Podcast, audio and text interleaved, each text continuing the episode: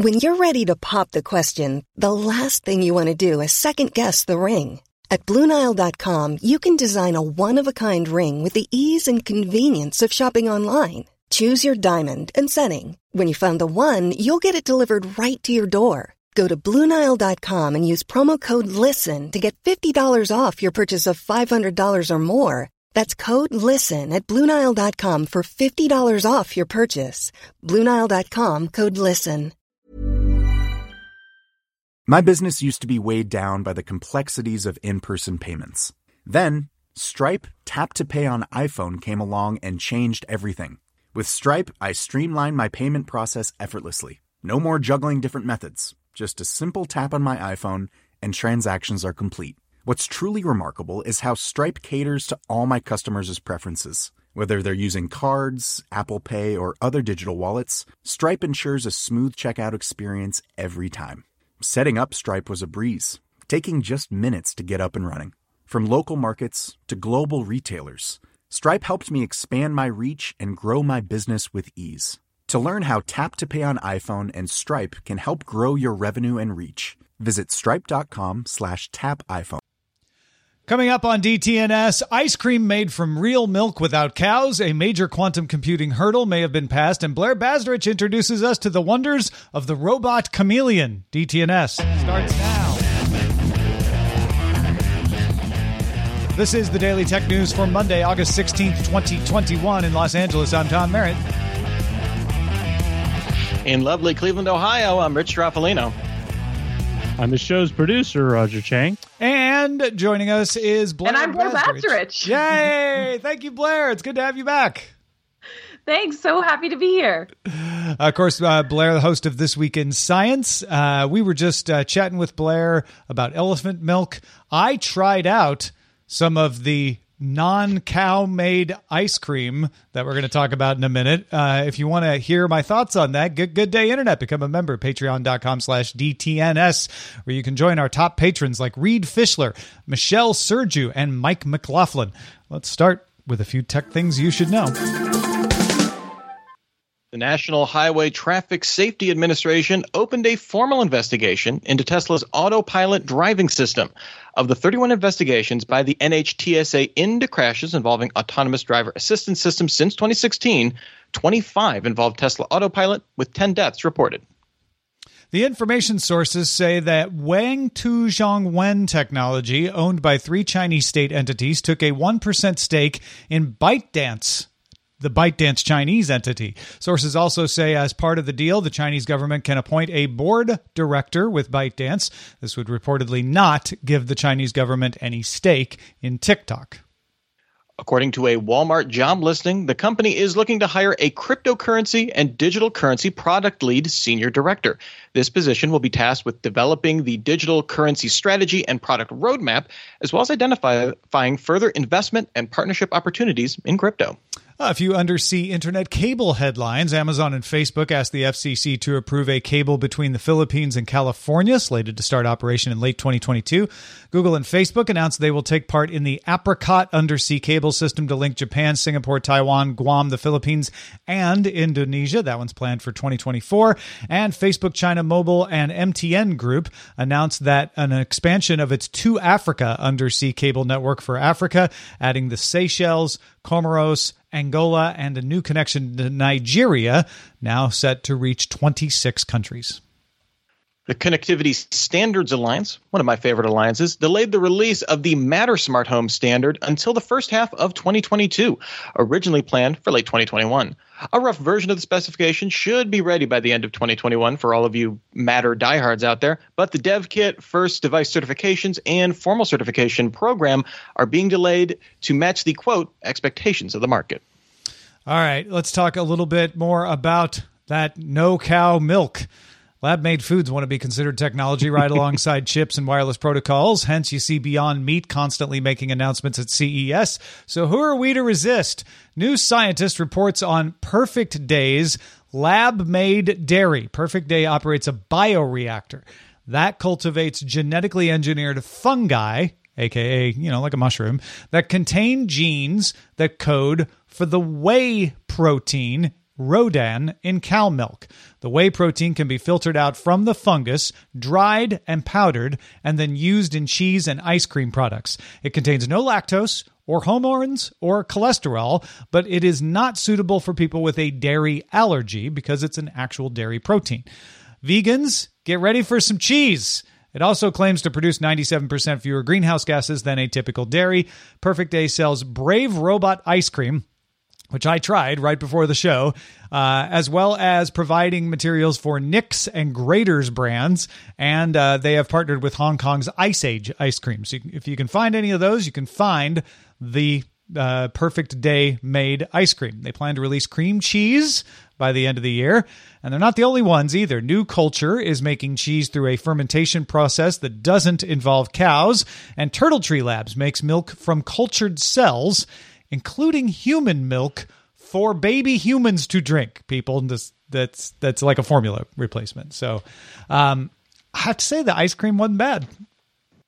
Yeah, I mean it's it's a really exciting uh, kind of approach that they're taking here. It, what's interesting is that this is a lot of kind of legacy uh, uh, science that was originally developed in the 70s to kind of at least uh, conceptually get this started but it seems to have kind of been kickstarted by this alt milk uh, revolution that or surge in popularity. The revolution is a little a little grandiose, but that that the surge in popularity that we're seeing with that, the realization that there are a lot of people that for whatever reason don't want to or can't drink lactose or, or you know are looking for you know uh, to reduce the amount of hormones or something in their in their intake and stuff like that so you know really kind of putting all that together and making this the science has been possible for a while but maybe making this more uh, uh, feasible for an investment and, and kind of marketability um, uh, perspective as well. Because I mean, you know, Tom, that wasn't like a like a like extravagantly expensive ice cream, was it? No, it was like three ninety nine. Uh, you know, maybe, maybe a little more expensive than than your your your you know normal brands, but but not not crazy expensive. More like on the Ben and Jerry's level. Yeah. Okay. It's the question is what makes milk milk and what makes meat meat right? Because there are things like the lactose that's a that's a key protein in what part of what makes milk milk. If you take the lactose out if there never was lactose to begin with is it still milk? Is and also will the people who don't drink milk because of uh, reasons related to either climate change and environmental impact or how the dairy cows are treated or is it suddenly okay now to eat this which like we've talked before on the show about the the 3d printed meat and whether i would eat that or not because i don't eat uh, red meat. And it's i still don't know the answer. I think i would but it's, it's yeah it's it's a really tough it's a, it's a it's a weird thing for you to think about. It's a nice thought exercise that's actually coming to pass, which is really interesting. Yeah, and and this one's a little bit different because with with the lab grown meat, it's literally cells, right? It's literally like muscle cells uh, being cultivated, whereas this is a fungus that's just making a protein. Mm-hmm. So does that make you a little more comfortable? I don't know, right? Because it's still it's still the protein, it's still the organic material, but it's not like you say, it's not the whole milk situation, which could have a whole other bunch of people saying, yeah, so it's not really milk. And maybe there's unforeseen consequences to having just whey protein. It is artificial, it is processed because of that. But I have to say, it tastes like regular ice cream to me. So the whey protein was enough to give it that texture anyway. And the New Scientist article did uh, kind of illustrate, I, I mean, it, beyond the tech angle, kind of how this the the, the verbiage or I guess uh, uh, the industry, you know, uh, within dairy will kind of ex- will relate to this in terms of being like, you know, like the the US FDA, you know, says has a very specific definition of what is milk and what is milk. Mm. So whether you know whether this will be able to be called milk or or however we brand this, like I know ice cream has like all these different definitions of what's premium, you know, all these that relate to like cream content and stuff like that. So that may be a, a, little bit of a of a trade industry battle about whether we can call this milk or this is you know whatever you want to call it uh, uh, you know perfected fermentation or something like that. I don't think fungus juice is probably yeah, going to be sure. number one on there. Uh, but I mean, they've they've solved that for pea milk, made, milk made from peas. So I mean, they can they can figure it out for the fungus. I'm sure. Yikes! Yeah, I know there was a conversation about calling cashew milk and almond milk nut juice for a while. Which I'm glad that didn't stick. yeah, the dairy farmers were very much in favor of them calling that. I don't think the almond milk makers were so excited about it. All right, well, moving on. Uh, qubits are the basic computing units of quantum computers. Unlike a classical computer, they're not uh, they're not only ones and zeros there, but also in superposition, allowing them to compute certain things much faster. That pretty much ha- answers every question you could possibly have about quantum computing, so I will move on. The qubit has been implemented as the spin of an electron. It's controlled by magnetic fields, traditionally delivered by a wire drop off in those fields means only the electrons closest to the wire can be controlled, which means more wires, which means less room for qubits. The whole thing needs to operate at 270 degrees below zero. Uh, Celsius and adding more wires heats things up. So you can see it's just a kind of a constant battle there. Uh, the biggest uh, quantum computer we've had is a Chinese 76 qubit system, although D Wave has a system that claims an effective 5,000 qubits. We can get into the the politics of how you count qubits uh, uh, you know, Tom, I'm sure you have some thoughts on that. Scientists at the University of New South Wales in Sydney published research in the journal Science Advances, however, about a new technique which could expand the number of qubits you can control in a quantum computer into the millions range. The Australian scientists have developed a system that doesn't use wires, but generates the magnetic field from above the chip. It's coming from above the chip, manipulating all qubits simultaneously up to 4 million qubits. The idea uh, for this first surfaced in the 90s, but this is the first time someone's actually developed a practical way of achieving it. The scientists used a crystal prism called a, a dielectric resonator, which already sounds like it's from the future, to focus the magnetic wavelengths from microwaves to below one millimeter. The system doesn't need a lot of power, so it doesn't generate much heat, and control is evenly spread across the chip. The team experimentally verified the system by controlling millions of qubits at once. They now need to work through some engineering challenges to make it a usable processor. Tom, I know you've been following quantum computers uh, across uh, your your various shows or various years. The advances from you know single qubits into the tens. Uh, excited to see it possibly go into the millions range with this advancement. Yeah, it'd be it'd be good to see this become a more practical situation. Uh, but it's a, it's a pretty exciting uh, paper nonetheless to say that they've done it. Uh, they still got a lot of techniques to work out to to make it so that you everybody can do it all the time. Uh, but that really does take away one of the big uh, hurdles to creating lots of qubits. And as soon as you can create lots of qubits and power efficiently control lots of qubits, which is what they're they're saying they can do here, suddenly you can make practical quantum computers that aren't eking along and going, well, I think maybe we have quantum supremacy. Maybe we can solve a, a thing with a quantum computer that you can't with a Newtonian computer and everybody arguing whether it's really true or not. You can just have 4 million qubits and go, oh, yeah, there's no doubt this can do things that a classical computer can. That's really exciting.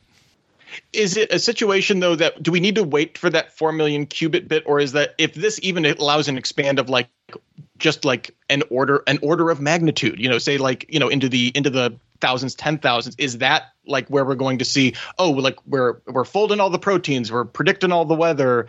Is that the the kind of leap, and then everything beyond that is uh, you know, we just kind of expect from the quantum perspective? I mean, I, I think so. You know, I'm not a quantum scientist, uh, but from what I can tell, uh, e- even if even if the engineering of it limits the the the amount to a million, you're still well beyond 76, right? You're well beyond arguing whether D wave is really controlling 5,000 qubits or not. Uh, so, so the you know the order of magnitude there is is is huge, and I, I think it unleashes a lot a lot of uses for this. Also, the power efficiency going down means that it could be more widespread. You wouldn't necessarily only have IBM and Google and HP and big companies have these as mainframes. It it would be the same thing that happened when we went from a mainframe computer to a desktop computer, potentially anyway. Yeah, and, and that's the exciting thing is like we we've covered stories where there are you know it's a big deal when a quantum computer is being installed in like a business, right, as opposed to like at a research institution or on a corporate campus or something like that. And the fact that you know this could op- change the power requirements to make it much easier to put these around. Also, like having the number of quantum computers up could also kind of have that effect, not just having one big giant you know super powerful one too. All right, speaking of chips, Intel announced its upcoming high performance discrete consumer GPUs will be branded as ARC, ARC, not ARK. Intel does have a thing called Intel ARC, ARK, where you can like check product designs, but this is ARC, ARC. Uh, Intel has released extremely limited discrete Xe-DG1 graphics cards before, uh, but ARC will be Intel's first mass market discrete GPU since back in 1998. If y'all remember the i740 GPU back in 1998, that's the last time we had a mass wide consumer one. Uh, the first ARC cards will be released in Q1 2022 based on Intel's Xe-HPG GPU architecture, codename Alchemist. Intel says they'll support hardware ray tracing. They'll be fully DirectX 12 Ultimate compliant, which means they'll offer graphical goodies like variable rate shading, mesh shaders, sampler feedback. Feature wise, these should be roughly on par with current AMD and NVIDIA offerings, so they're checking all the boxes. But Intel also said it's working on artificial intelligence driven super sampling, so similar to NVIDIA's DLSS or AMD's FSR. There's still a lot of unknowns, though. Uh, we don't know what kind of processing node they're going to use. We don't know how many configurations will be offered at launch, uh, to say nothing of any performance metrics, because nobody's gotten to benchmark them. Uh, but Intel has already put a roadmap out. So after Alchemist, you're going to get Battlemage, followed by Celestial, followed by Druid. Yes, alphabetical by Fantasy Entity will be the naming of the Intel GPUs. a, a harsh na- a harsh veto on the naming chart there. But what's in- what, what's interesting about this is Intel actually has a proud tradition of canceling planned uh, discrete GPUs. They've done it a number of times. I think the most recent was uh, Larrabee or Laramie uh, in the mid two or in the I guess uh, late 2000s uh, around there. Uh, this has just been a market they have not been able to crack. The fact they're coming out with a roadmap itself. I mean, you know, the, you mentioned the the i740. There were two successors for that. They basically unreleased them. They came out and they were so underwhelming that they kind of took them off the market. Um, Intel's making a lot of hay about, hey, we're we're going to be making CPUs for other people. We're we're investing in technology this kind of to me is is key one of the other key things for them as they continue to expand to not just be the x86 company. Obviously a lot of their i mean these are consumer cards but this has a lot of ties to other uh, you know kind of gpu computing driven uh, uh, projects. Although that super sampling not having that seemingly at launch i think is a big deal.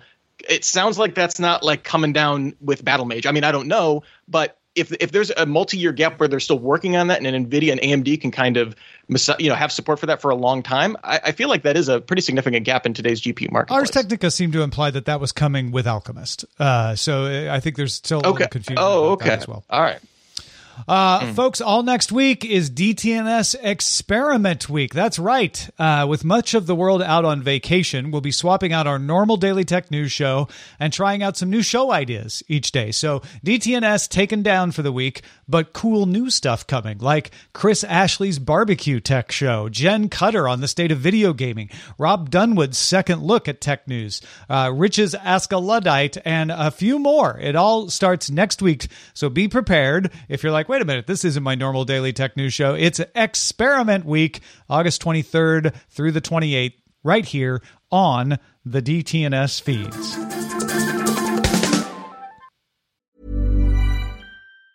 Hi, I'm Daniel, founder of Pretty Litter. Did you know cats tend to hide symptoms of sickness and pain? I learned this the hard way after losing my cat, Gingy. So I created Pretty Litter, a health monitoring litter that helps detect early signs of illness by changing colors, saving you money and potentially your cat's life. Pretty Litter is veterinarian developed, and it's the easiest way to keep tabs on your fur baby's health right at home. Go to prettylitter.com and use code ACAST for 20% off your first order and a free cat toy. Terms and conditions apply. See site for details. The Claude 3 model family from Anthropic is your one stop shop for enterprise AI.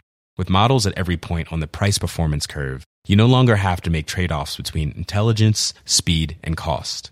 Claude 3 Opus sets new industry benchmarks for intelligence. Sonnet strikes the perfect balance between skills and speed, and Haiku is the fastest and lowest cost model in the market, perfectly designed for high volume, high speed use cases. Join the thousands of enterprises who trust Anthropic to keep them at the frontier. Visit anthropic.com slash Claude today. My business used to be weighed down by the complexities of in person payments. Then, Stripe Tap to Pay on iPhone came along and changed everything. With Stripe, I streamlined my payment process effortlessly. No more juggling different methods. Just a simple tap on my iPhone, and transactions are complete. What's truly remarkable is how Stripe caters to all my customers' preferences. Whether they're using cards, Apple Pay, or other digital wallets, Stripe ensures a smooth checkout experience every time. Setting up Stripe was a breeze, taking just minutes to get up and running. From local markets to global retailers, Stripe helped me expand my reach and grow my business with ease. To learn how Tap to Pay on iPhone and Stripe can help grow your revenue and reach, Visit stripe.com slash tap iPhone. Scientists in South Korea have published an article in the journal Nature Communications about a robot they created that can change its skin color just like a chameleon. Uh, Blair, you brought this story to us, and it's fascinating. is is this really like a Yeah. chameleon? How does this system work? Kind of. So, uh, chameleons, we actually haven't known for sure how chameleons change their skin color until pretty recently. It, it was always kind of assumed it was similar to cuttlefish and octopuses, and the fact that, you know, they use kind of fluid filled sacs called chromatophores that are teeny tiny and they expand or contract so that from far, from kind of the, the macro angle, they look like they've changed all one color. The chameleons are pretty similar, it turns out. They change colors by rearranging a lattice of nanocrystals in the top layers of their skin. They're called iridophores. So they have these tiny crystals made of guanine. Um, and so they, based on their ordered arrangement and rotation, changes their color re- reflection. So the, the the light reflection the wavelengths so that changes what color they appear to be. And so this this robot um, is pretty similar. Um, they have uh, on their top layer of skin if you want to call it skin um, they have a thin glaze of liquid crystal ink and then it can take on any color depending on the alignment of molecules. So yes very similar. And so they change based on temperature the way that they they decide what color to be and so that is a built-in sensor that changes the color of the skin based on the perceived color the cham- the robot chameleon is walking on Yeah, so so it's it's the same technology that's in an LCD television, uh, the liquid crystals, just implemented in, in a different way. Yeah. uh, and it's it's not as fast. Is it? I understand it's not as fast as a as an actual chameleon would be. Maybe. No, definitely not. No, we're not very good at replicating natural adaptations, generally speaking. But it's within about a half a second. All right, Uh, it it does change faster depending on the temperature of the room around it, and if it's going from hot to cold or cold to hot. So it's easier to heat than to cool down, which makes sense. Um, and so if the if the room is warm, then it's harder to cool it back down to change it into some of those cooler colors. Oh. Yeah. But so, of course, this has implications for like the military, hunting, wildlife observation, lots of potential uh, kind of uses here.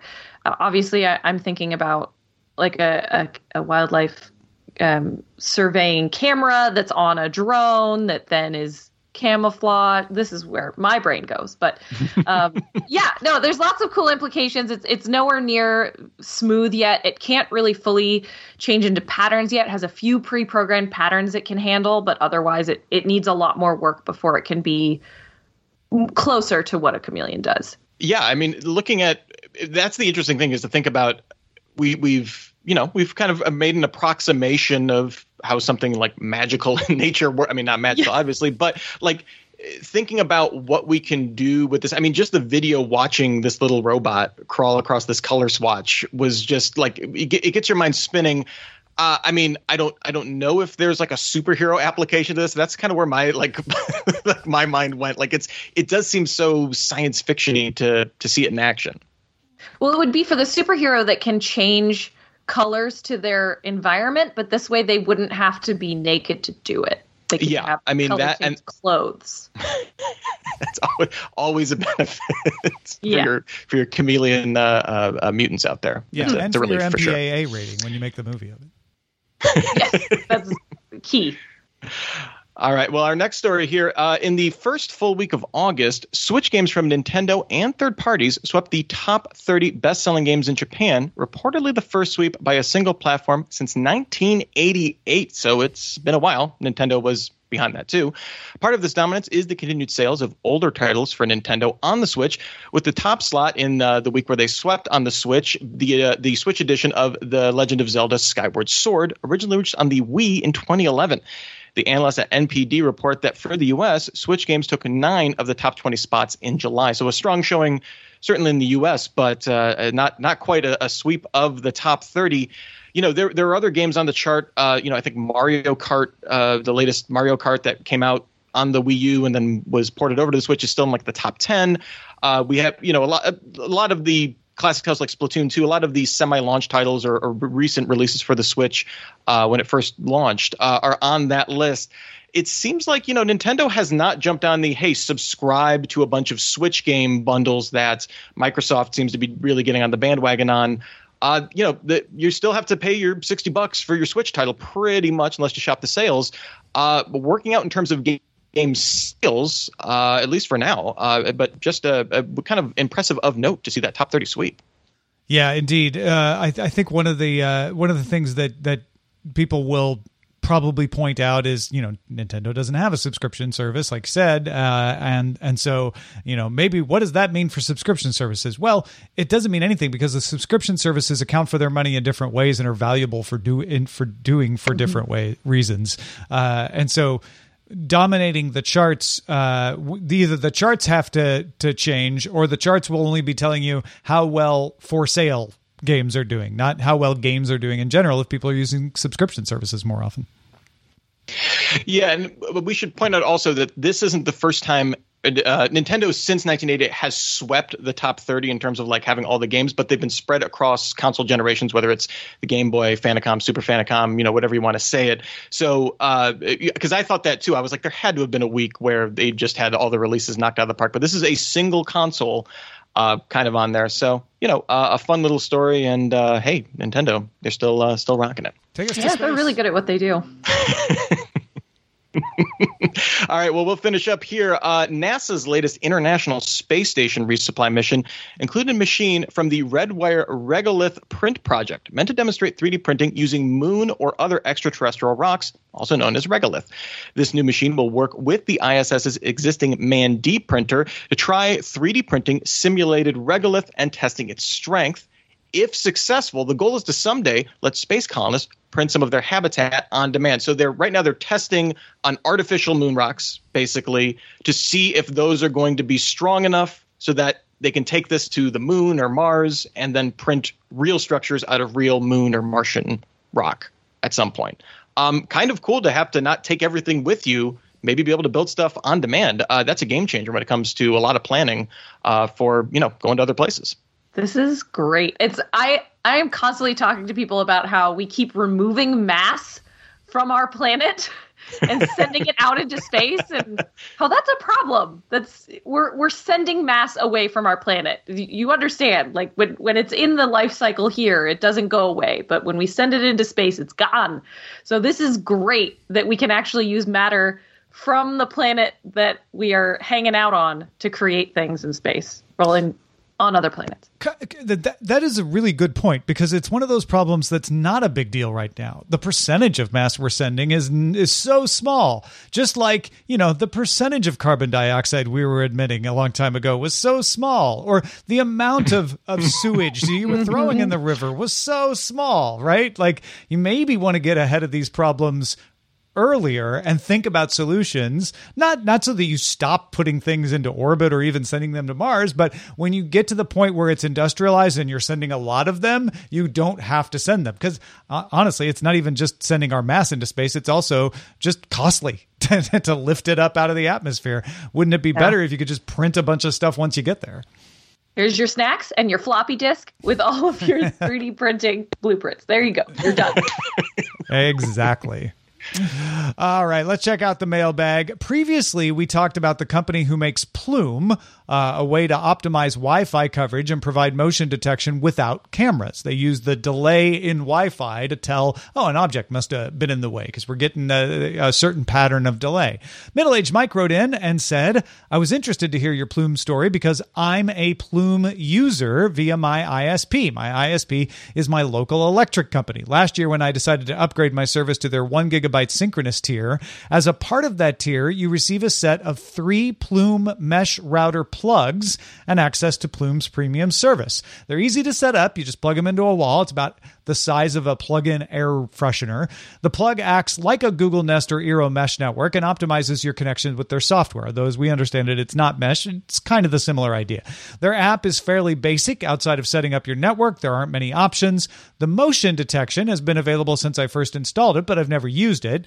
There is also a setting for the monitoring you and Patrick discussed. They call it privacy mode, but they tell you to leave it off. I have it turned on. I don't care to share my info with my ISP or have Plume protect me from hackers and cyber criminals or monitor my network traffic metadata to do so. All in all, I'm happy with the router. It was free and I have a great standalone network for my media, but don't really trust their privacy mode. I only use the Plume for my streaming devices, TVs, light bulbs, etc. Amazon Prime BritBox, they all know what I'm doing anyway, so I guess I'm giving them metadata about my use of those. All of my computers, my phones, my tablets are on a separate network that go through a VPN at the router. Uh, signed, one of your loving bosses, middle-aged Mike. Mike, thank you uh, for the for the on the ground report about Plume. There, that was great. Feedback. Yeah, you can Tech- send uh, any other feedback you have. Feedback at dailytechnewsshow.com. Uh, and a special thanks to Russell Manthe, who is one of our top lifetime supporters for DTNS. Thanks for all your years of support, uh, Russell and Rich. Uh, let's thank Blair. Yes, Blair, thank you so much, uh, Blair Bazdarich, for being on the show, getting sciency, talking about uh, all the good stuff. Where can people find more of your great work if they are so inclined? Yeah, you can find out about Twist This Week in Science at Twist Science with one S. You can also watch us every Wednesday at twist.org slash live at 8 p.m. Pacific time, or we are on iTunes and everywhere else you find podcasts as well. And I'm on Twitter as at Blair's Menagerie because most of what I tweet is related to animals. Awesome. Uh, we are live Monday through Friday at 4:30 p.m. Eastern, 2030 UTC. Find out more at dailytechnewsshow.com slash live. We'll be back tomorrow with Annalee Newitz. See you then.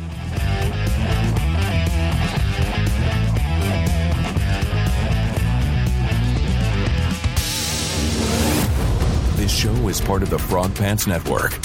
Get more at frogpants.com hopes you have enjoyed this program. Hi, I'm Daniel, founder of Pretty Litter. Cats and cat owners deserve better than any old fashioned litter. That's why I teamed up with scientists and veterinarians to create Pretty Litter. Its innovative crystal formula has superior odor control and weighs up to 80% less than clay litter. Pretty Litter even monitors health by changing colors to help detect early signs of potential illness. It's the world's smartest kitty litter. Go to prettylitter.com and use code ACAST for 20% off your first order and a free cat toy. Terms and conditions apply. See site for details. Hi, this is Janice Torres from Yo Quiero Dinero. From a local business to a global corporation, partnering with Bank of America gives your operation access to exclusive digital tools, award winning insights, and business solutions so powerful you'll make every move matter. Visit bankofamerica.com slash banking for business to learn more. What would you like the power to do? Bank of America NA. Copyright 2024.